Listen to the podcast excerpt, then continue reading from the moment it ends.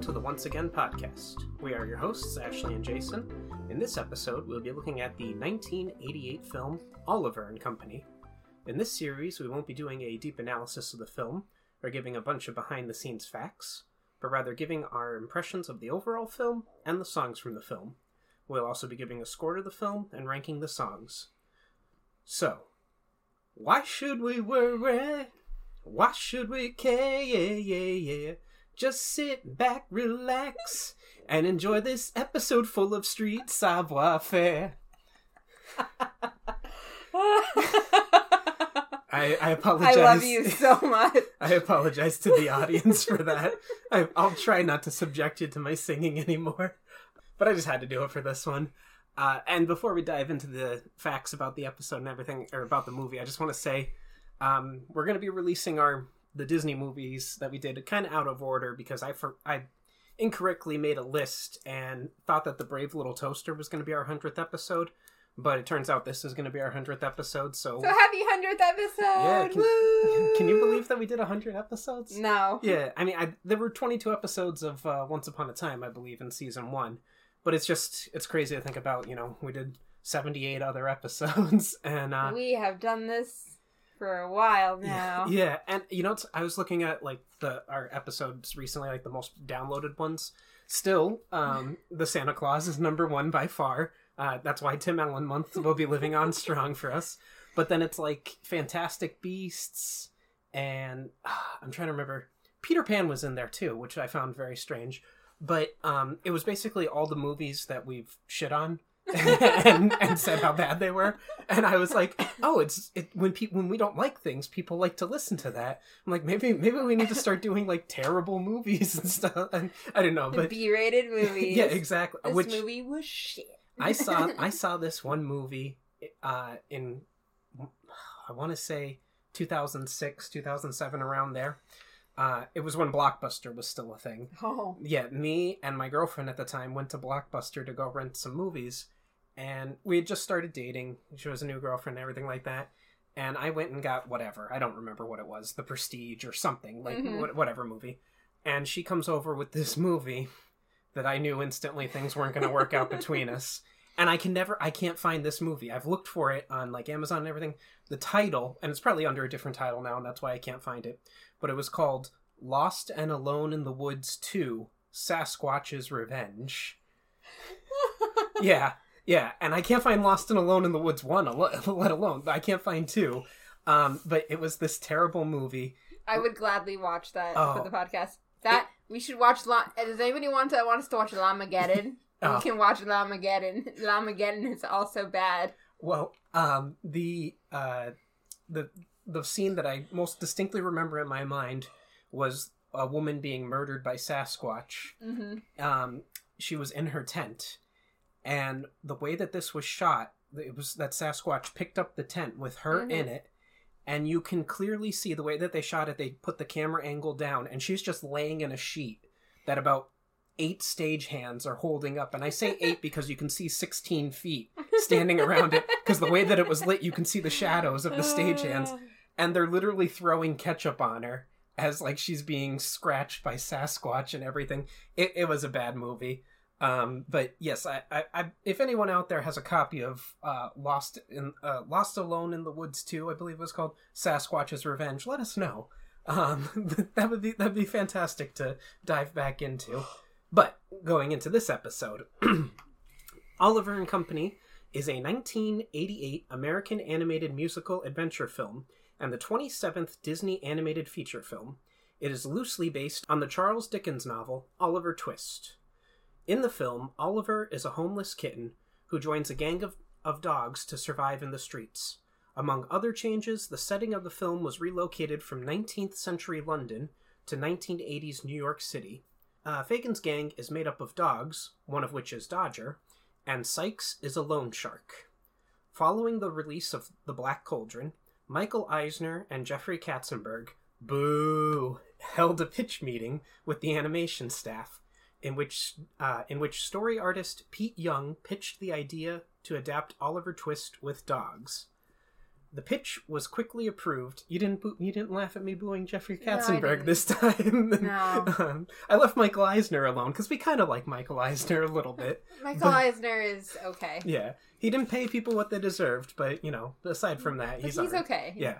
Uh, the pitch was quick quickly approved, and the film went into production under the working title Oliver and the Dodger. Given a budget of 31 million or 77.7 million today, the film opened on November 18th, 1988, which happened to be the same day as Don Bluth's The Land Before Time Ooh. and the 60th anniversary of Steamboat Willie, and went on to earn a box a box office total of 121 million or 303.5 million today. Yeah, I I think they per you know, you can make an argument that they were releasing it on the 60th anniversary of Steamboat Willie, but I think they went after Bluth and you'll know why in, in just a moment. Oliver and Company would go on to outgross The Land Before Time on their opening weekend with 53 million compared to 46 million. Oliver and Company would also become the first animated film to gross 100 million worldwide during its initial release. Can I just say that's wild to me as somebody that like I like Oliver and Company, but like I was a big Land Before Time person, so I'm like Tree Stars didn't win out compared to the cats and the dogs. What? Listen, I, I think I think a lot of people at the time were not ready for Don Bluth's sad, horny movies. like nowadays we can. Nowadays we can we can appreciate the sad horniness, but at the in, especially in the eighties, they weren't ready for the sad horniness. They they just wanted standard Disney stuff. Despite its financial success, Oliver and Company was panned by the critics. On the television program Siskel and Ebert, Gene Siskel gave the film a thumbs down, stating, "When you measure the film to the company's legacy of classics, it doesn't match up." As he complained, the story is too fragmented. Roger Ebert gave it a marginal thumbs up as he described the film as harmless and inoffensive. It was also the first to be released as part of the brand new schedule requ- requested by Katzenberg, which called for a new animated Disney film to be released every single year, similar to Walt Disney's intentions for his animation or for his animation his animated features during the 1940s.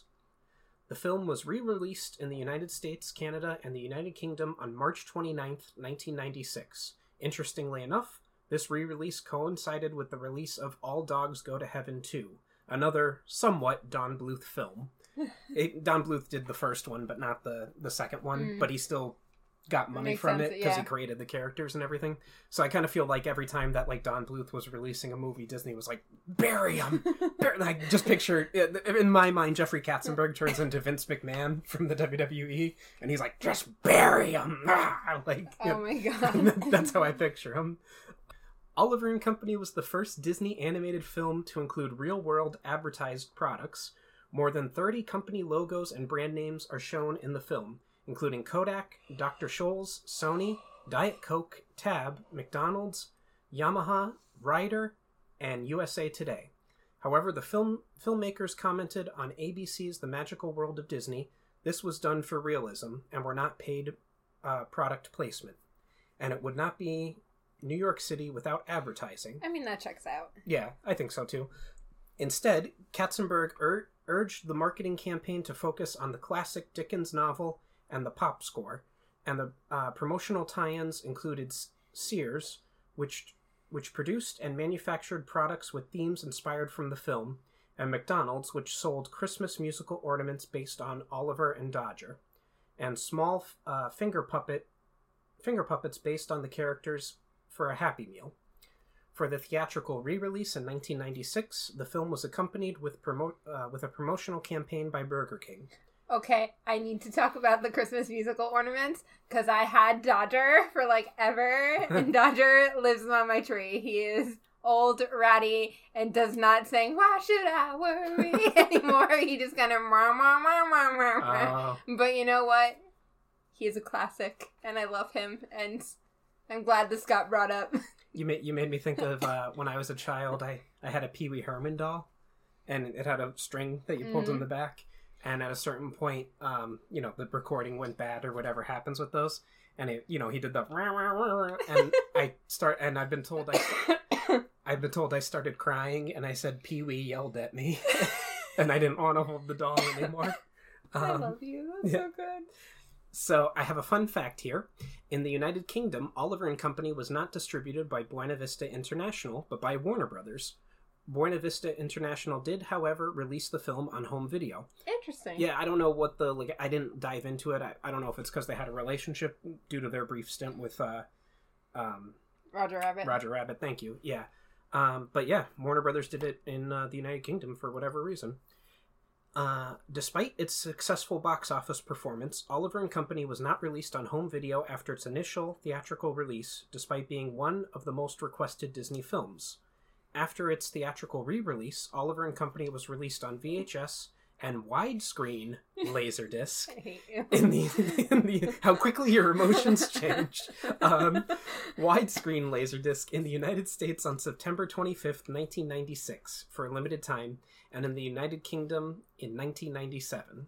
It was later released on DVD on May 14th, 2002. A 20th anniversary edition DVD was released on February 3rd, 2009, and the 25th anniversary edition Blu-ray hmm, Blu-ray was released on August 6, 2013. The film became available for streaming on Disney Plus since it launched on November 12th, 2019. Woo. Directed by George Scribner. Screenplay by Jim Cox, Timothy J. Disney, James Mangold. Story by Vance Gerry, Mike Gabriel, Joe Ranft, Jim Mitchell, Chris Bailey, Kirk Wise, Dave Michener, Roger Allers, Gary Trousdale, Kevin Leva, Michael Credeno, Pete Young, and Leon Joosen. Oh my god, why are there so many names? I don't I don't know. Based on Oliver Twist by Charles Dickens. Produced by Kathleen Gavin. Edited by Mark A. Hester and James Melton. Music by J.A.C. Redford. Production companies are Walt Disney Pictures, Walt Disney Feature Animation, and Silver Screen Partners. Distributed by Buena Vista Pictures Distribution. The runtime is 74 minutes. Starring Joey Lawrence as Oliver, Billy Joel as Dodger, Natalie Gregory as Jennifer Jenny Foxworth. Mariner Tran provides Jenny's singing voice. Cheech Marin as Tito.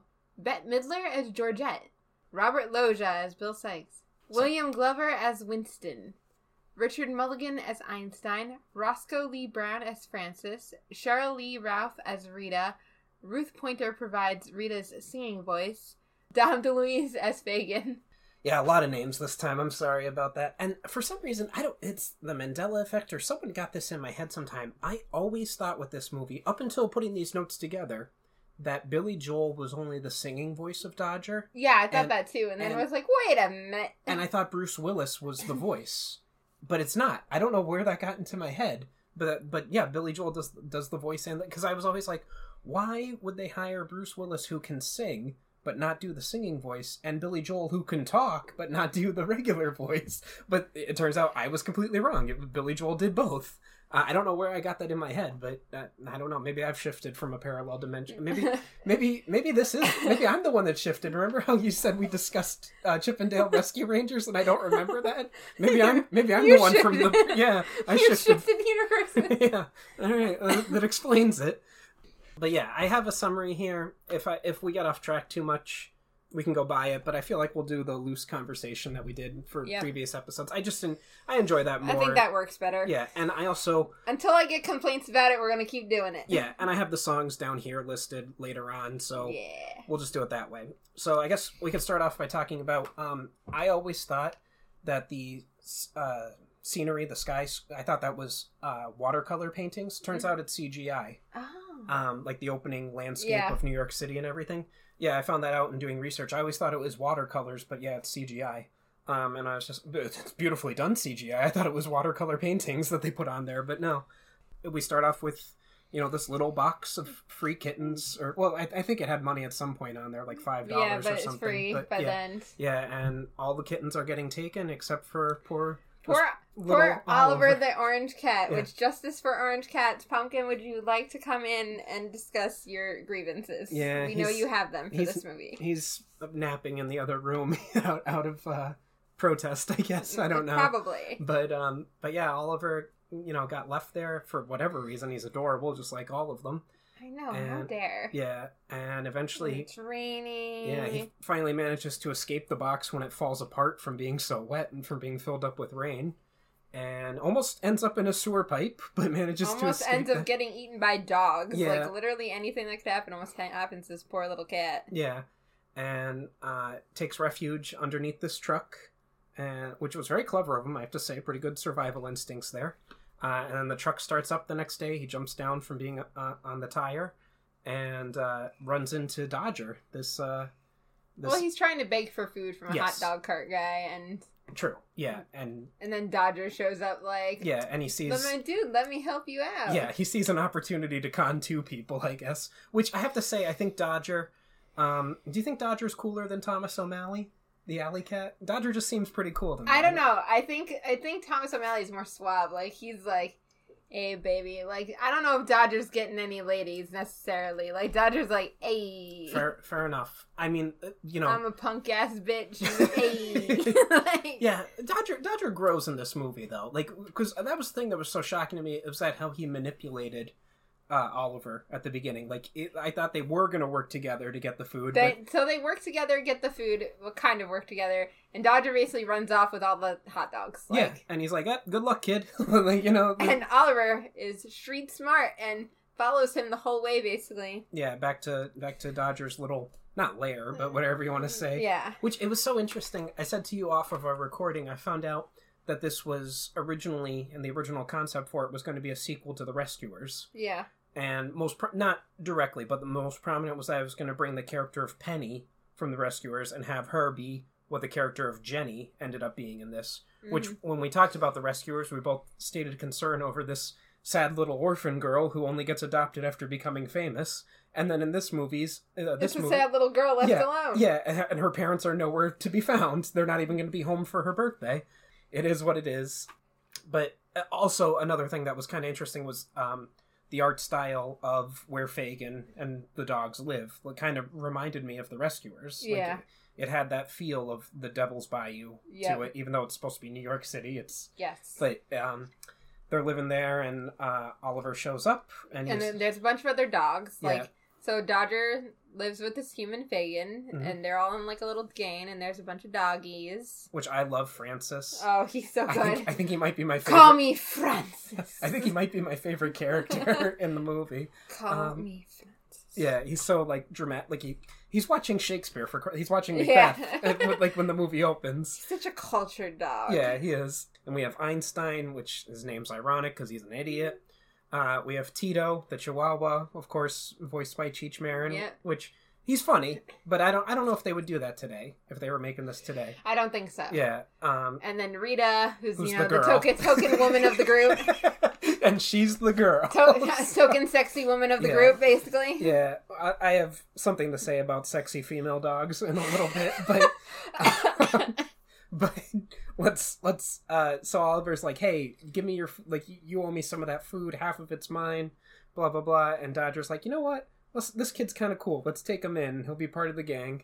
Fagin shows up and he's all depressed because he owes Sykes money, and he's like, "Oh, what and am I?" Sykes shows up too to be Yeah. like, I need my money. yeah, and Sykes. And Oliver hurts the Dobermans. yeah, well, Who that, are big scary doggies. evil, uh, evil dogs. Evil Uh, dogs, man. Yeah, and uh, uh, interestingly enough, Sykes. I found this out was uh, they, Disney was very very interested in having Marlon Brando voice Sykes for this movie, um, and Brando kept turning it down, which makes me think. And you can look over there at my little Funko Pop that you got me.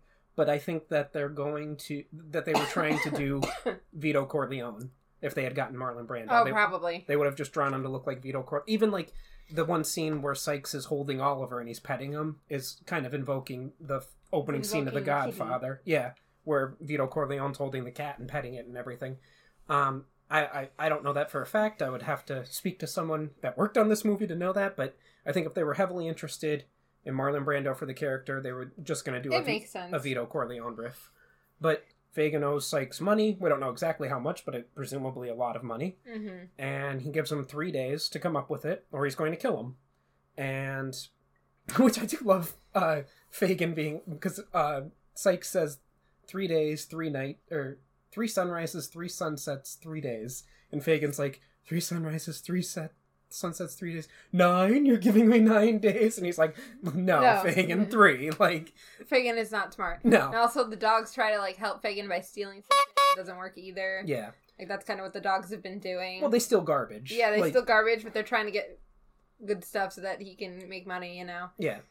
And but Fagin loves the dogs, which I think is a d- departure from the Oliver Twist story. I believe Fagin's cruel to the children that he has working for him, and I've never read Oliver Twist. Uh, And then it's Dickens, so I can just assume rich people suck and the government needs to do something about poor people because that's ev- that's every Dickens story. And then um, he likes he's into Oliver. He's Yeah. like, yeah, Oliver, we've never had a cat in the gang. Yeah. Gang, gang. yeah, and the gang comes up with a plan. I guess they were gonna steal that car the, the next I don't I don't really I don't really know what the plan was. They stayed. They see a, a I don't know what kind of car, like a limousine almost, yeah, but a fancy a Cadillac, I'll say, yeah. uh, was coming around the corner. They come up with this plan. They have Einstein run into it. He takes the blow. Then Fran- Francis lays down in front of the car and is being dramatic. Yeah. The driver, the driver, Winston, the butler, gets out and is like, "Oh no, I hit a dog." Then Tito and Oliver hop into it to hotwire it, which I guess that's they were going to steal the car, but Tito gets fried and shot out of the car, and then Winston gets back in, and uh, Jenny is in the back of the car, and she sees Oliver, and she's like, "Oh, this cute kitty, I love it so much," and is going to take care of it and everything. And Winston, all the way home, is with her and is like, "No, you can't keep the cat; it's a stray." Blah blah. And she's like, "No, I want it." Blah blah. And eventually, Winston kind of comes around to it. Um, and then she calls her parents, and they're like, "Yeah, I can keep Oliver." yeah, yeah, exactly. And Jenny prepares him a disgusting looking dish, but But all- he's eating it. Yeah, but he- he's eating it out of Georgette's bowl. oh yes, and Georgette we get is a introduced very to Georgette. fancy doggy. Yeah, the most extra voiced perfectly by Bette Midler. Oh, I- definitely. I we haven't talked about the songs yet, but I even love her song. Like she, yeah, like she does perfect like as me. yeah, Love. and she does the howls and stuff Yeah. like that. And um, I guess when they were coming up with this, they said, "Hey, Disney animators, um, make a dog that every other dog in the city wants to." like, like, I'm gonna censor that, but but make a dog that just sends every other dog into a frenzy the moment that they see it, and and that's Georgette. and that's Georgette, and she and she loves being perfect. Like she's like, oh, I'm And she hates the idea of sharing her humans. Yeah. And she doesn't like Oliver just on the get. Yeah. like, so when uh, Dodger and the gang show up to get Oliver back because they think he's been kidnapped, uh, so she's funny. yeah, she's like, oh yeah, here, take him, like you get rid of him. You know what? But here's where I would give Rita some credit. Rita was like, "Oh man, he looks really comfy. We should just leave him. Yeah, let's let's leave him." well, Rita's And the- Dodger was like, "No, he's the gang. Yeah. Guys, take him." he slept next to me last night. I love him. Like he's my cat. Yeah. Dodger is already like obsessed and it's like, he's Yeah. gang gang. We Yeah. keeping him. Yeah. Meanwhile, Do- like literally, Oliver's like gotten a new collar, has been cozy with Jenny. Like Yeah. they're living their best life, and you're like, oh my god, they're gonna take the cat from the little girl. Don't do that. Yeah. And they do, and they end up back at Fagin's hideaway. And Oliver is upset. Yeah, like, but I had a home, Yeah. and they're all like, "What? We're not good enough for you?" And I'm like. He only knew you for like a day, yeah, and, then a little girl kidnapped him. Yeah, and a little girl kidnapped him. Like, dude, of course you guys don't matter. yeah, He is not one of the gang. You've known him for a day. You're acquaintances at best. yeah. Fagin comes back and he sees that Oliver has this fancy collar and it's got the address, I believe, on there, and he's Yeah. like, "Oh, a rich family had had him. Well, I'm I'm going to send a terribly written letter uh, ransoming Oliver to get him back." Dear, very wealthy man, yeah, give me money to have your cat. which it would only work. It only works because a little girl finds it. Like if an adult had found this letter, they would have either thrown it away or called the police. like, like, a dumb man. yeah, a dumb man So Jenny finds the letter Yeah. and she takes Georgette and they go to, you know, the docks. the docks to say to find Oliver and she brings her piggy bank. yeah, And then Fagin sees her and he's like, Yo, why are you here, little girl? Like, this is not safe. And she's like, I'm here for my cat. Yeah. and Fagin's like, Oh. And Fagin's heart grows three sizes that day. And he's so mad. Yeah. And he, like, fakes finding Oliver in a box. Like, is this your cat? I just happened to find it over here. Yeah. like, Fagin, no one's believing you. But of course, Sykes is nearby. Yeah, well, Fagin told him the plan that Yeah. going to get the money from this rich family. So Sykes shows up, and Sykes has the real plan of kidnapping the girl when he sees her. He's like, "No, you idiot, not the cat. You kidnapped the little girl." And does that, and Fagin and Dodger and the Oliver and the gang go to get Jenny back. Uh, and they break into Sykes's little warehouse that he has there. Which this movie also, uh, interestingly enough, Sykes has a gun, and it said uh, a fun fact about it. Not, I don't know if it's a fun fact, but an interesting fact is that this was the first time a modern handgun was drawn in a Disney movie. Anytime Oh. that they had guns, it was you know old style Mhm. revolvers or something. But yeah, uh, it was the first time a modern style shotguns. Yeah. Yep. a modern handgun was drawn in a Disney animated film. Ooh. Um, and so they manage to get Jenny back, but Sykes is following them, and he's going to basically kill them all. Um, and he pulls a Cruella de Vil and chases them around in his car. Yes. Uh, eventually, And eventually, like Jenny's like halfway on his car. Fagin's Yeah. like trying to save her. Oliver is also trying to like save her. Oliver tries to save her, and then he gets stuck with the Dobermans. Yeah. And then Dodger goes after him, and like. well, I the- think an important thing that we're missing is that they're on the imaginary subway tracks on the Brooklyn Bridge because there are no subway tracks on the Brooklyn Bridge, but they're on them, uh, which we'll get to it in my overall criticism. But I, I, I have, I have a problem with that. Um, but eventually, a train is coming. yeah, uh, Sykes doesn't care about his dogs because they fall off uh, onto the and get electrocuted on the third rail. We see that, Yeah. and then uh, Fagin, actually Tito, excuse me, Tito's driving Fagin's little. driving the cart. Yeah, and he manages to get it up onto I don't even know what that's called. The, The- arm? The yeah, the upper part. Yeah, he, he gets it onto the thing that Gwen Stacy was thrown off of and Spider-Man snapped her neck. Yeah, whatever. Um, yeah, but he gets the he gets the little card onto there and Fate uh excuse me, and uh Sykes's car gets hit by the train. Sykes dies. Mhm. Oliver and uh, Dodger manage to jump off at the last minute and they're okay. Because of course they do. yeah, and we jump to Jenny's birthday, which is being celebrated by the whole gang and Winston, Including everything. Winston, who has not questioned any of this. No, no. Like, Winston, you're not like, why are there a bunch of dogs and a homeless man in our very fancy house? Why are they here? You, you know what's something that I do love about Winston though? A little character thing that they put in there. He loves pro wrestling. Oh, yeah, I love he's that. just like he's this prim and proper British butler, but he loves pro wrestling, and him and Fagin what are I watching also it find together. funny is like, Fagin's dirt poor and something, and Jenny isn't like, oh my god, this man saved me. We have to give him Yeah, money." let's give him some. Well, you know, he's paid his, his debt to Sykes is paid off. Obviously, Sykes Uh, isn't yeah. coming for that money. So I don't, I don't know if Fagin's the kind of guy that necessarily wants things. You know what I mean? Like he just, And to be he- fair, he he, seems did kidnap the cat first. yeah. Well, he also he just seems to be happy to have his dogs and everything. Like he doesn't Mhm. seem to really want like uh, he, you know, he's not going to kidnap Jenny now. He brings her back presumably and Mhm. everything. Like, but then they celebrate Jenny's birthday, and then uh, the gang leaves, and Dodger says to you know Oliver, "Hey, we should hang out again sometime." And yeah, then, we'll save a spot for you in the yeah, gang. and then there's never a sequel or anything to this ever again. Um, and that's pretty much the plot of the movie. Uh, is there anything else you want to talk about the plot, or should we dive into the songs? I think Tito and uh, Oh, Georgette's relationship Yes. is like Georgette's like obsessed with Tito by the end, and Tito's like, she's crazy, Yeah, get her trying to dress me out and wash me. Gotta Yeah. get rid of her. yeah, I love his little outfit that he, she put him in and everything. The little sailor. sailor outfit, and he has a little bow tie, uh, Oh, uh, tie on his tail. But yeah, that is a funny little because like sh the way that their relationship because he was like so obsessed with her at the beginning, and she wanted nothing to do with him, and then it flipped. Uh, it was pretty funny. But I have the songs here. Um, uh, the first one it is "Once Upon a Time in New York City." It's the opening credits song by Huey Lewis, and I wrote that it's a good song, but it's awkward animation because it's an upbeat song, but it shows the sad and should say origin but I have original, uh, the sad origin of Oliver's story. Like it's this upbeat song, but it shows this sad little It's upbeat, being. but it's very like jazzy upbeat. Like I like it. It's like I gave it a seven out of ten. Yeah, which it's interesting because they they say Oliver in the song, Yeah. but actually the uh, the cat isn't named Oliver until the third. A little fact I found out until the thirty third minute of the film is the first time someone calls him Mhm. Oliver. Um, then we have "Why Should I Worry," which is obviously. Oh, I I, I gave a six out of ten to the opening song. I'm sorry. Uh, did you give it a yes, score? I did. Okay. All right. Um, then we have "Why Should I Worry," sung by Billy Joel.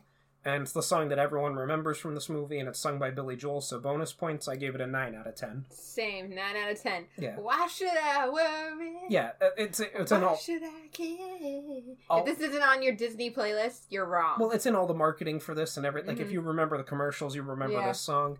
Um, it's also I, a nitpick I have is that they got Billy Joel, who at the time was like the third most famous artist in Mhm. in the world.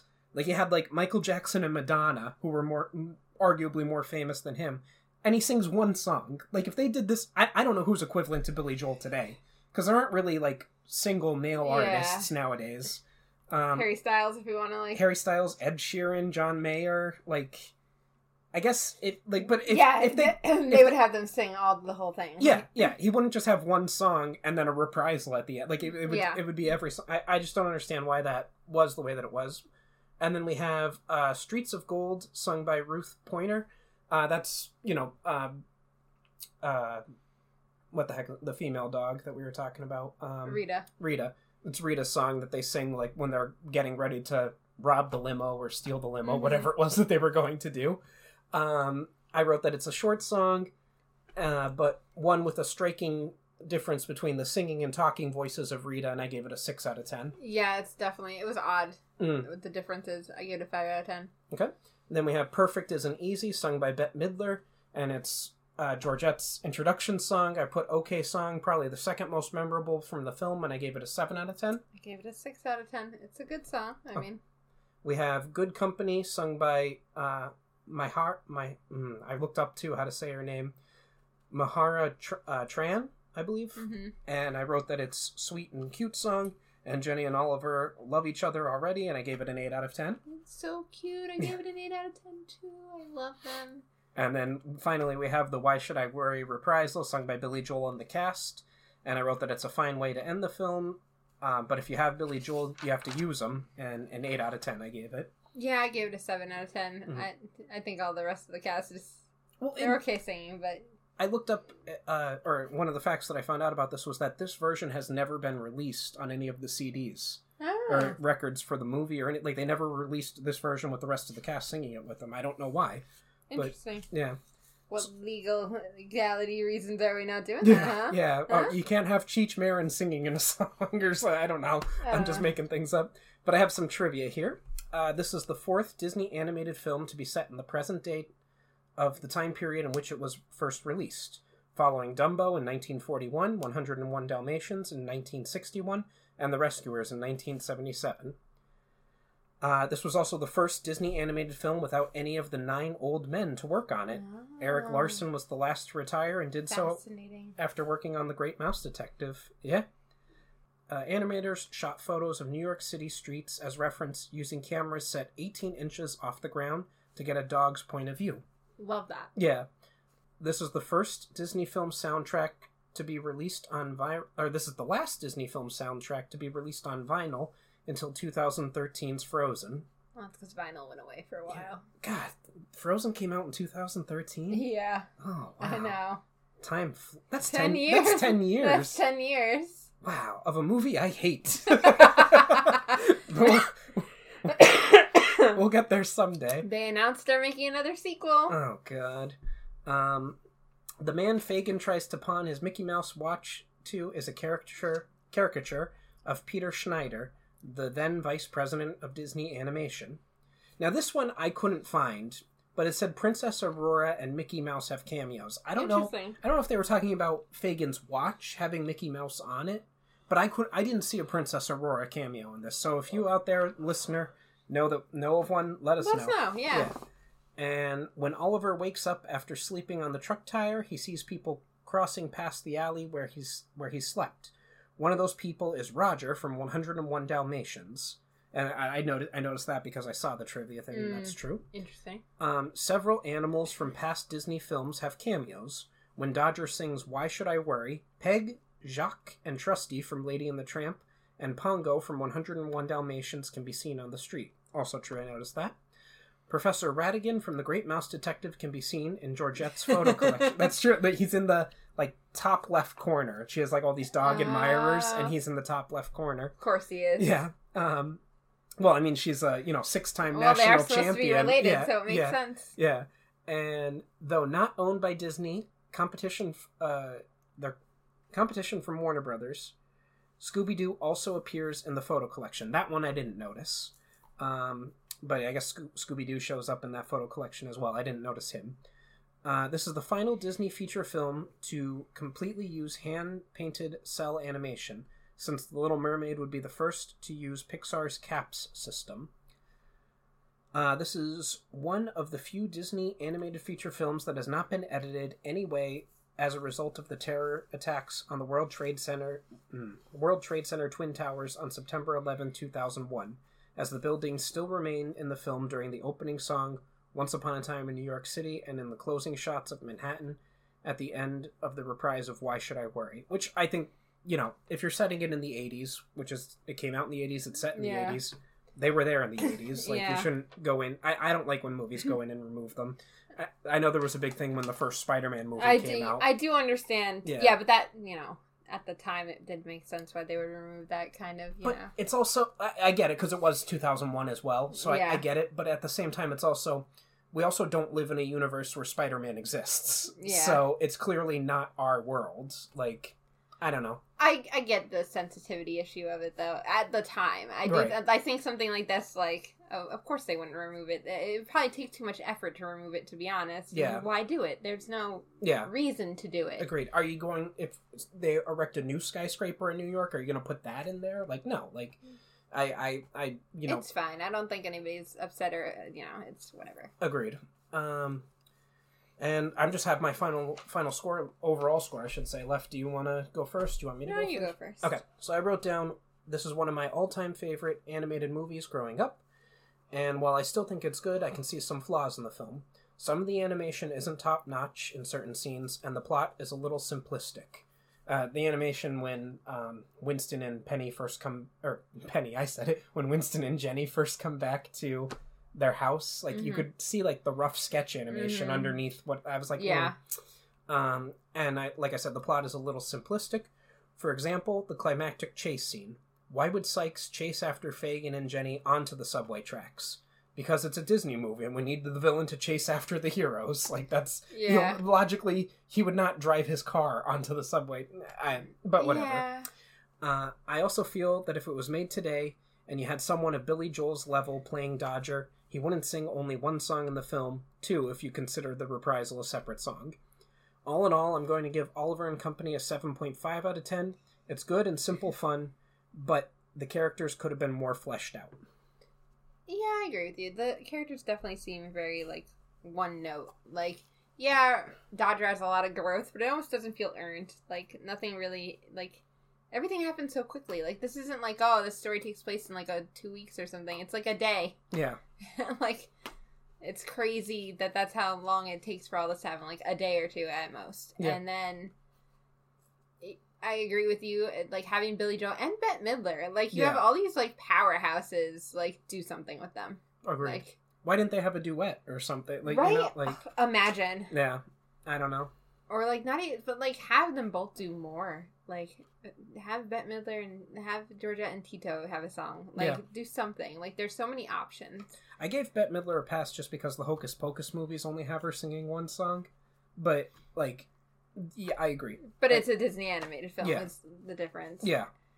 But yeah, I gave it a seven out of ten. Okay. Well, this has been the Once Again podcast. Any questions, comments, or critiques can be addressed to our email at onceagainpod at gmail.com. Follow us on our social media accounts, Once Again Pod, all one word, on Twitter, Instagram, and TikTok.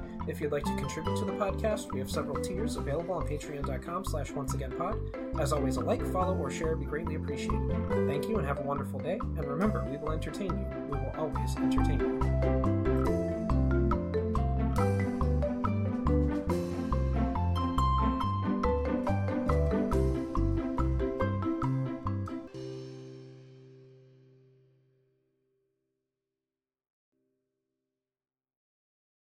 Rumpelstiltskin always says that magic comes with a price. But for this price, you can get a nice piece of jewelry.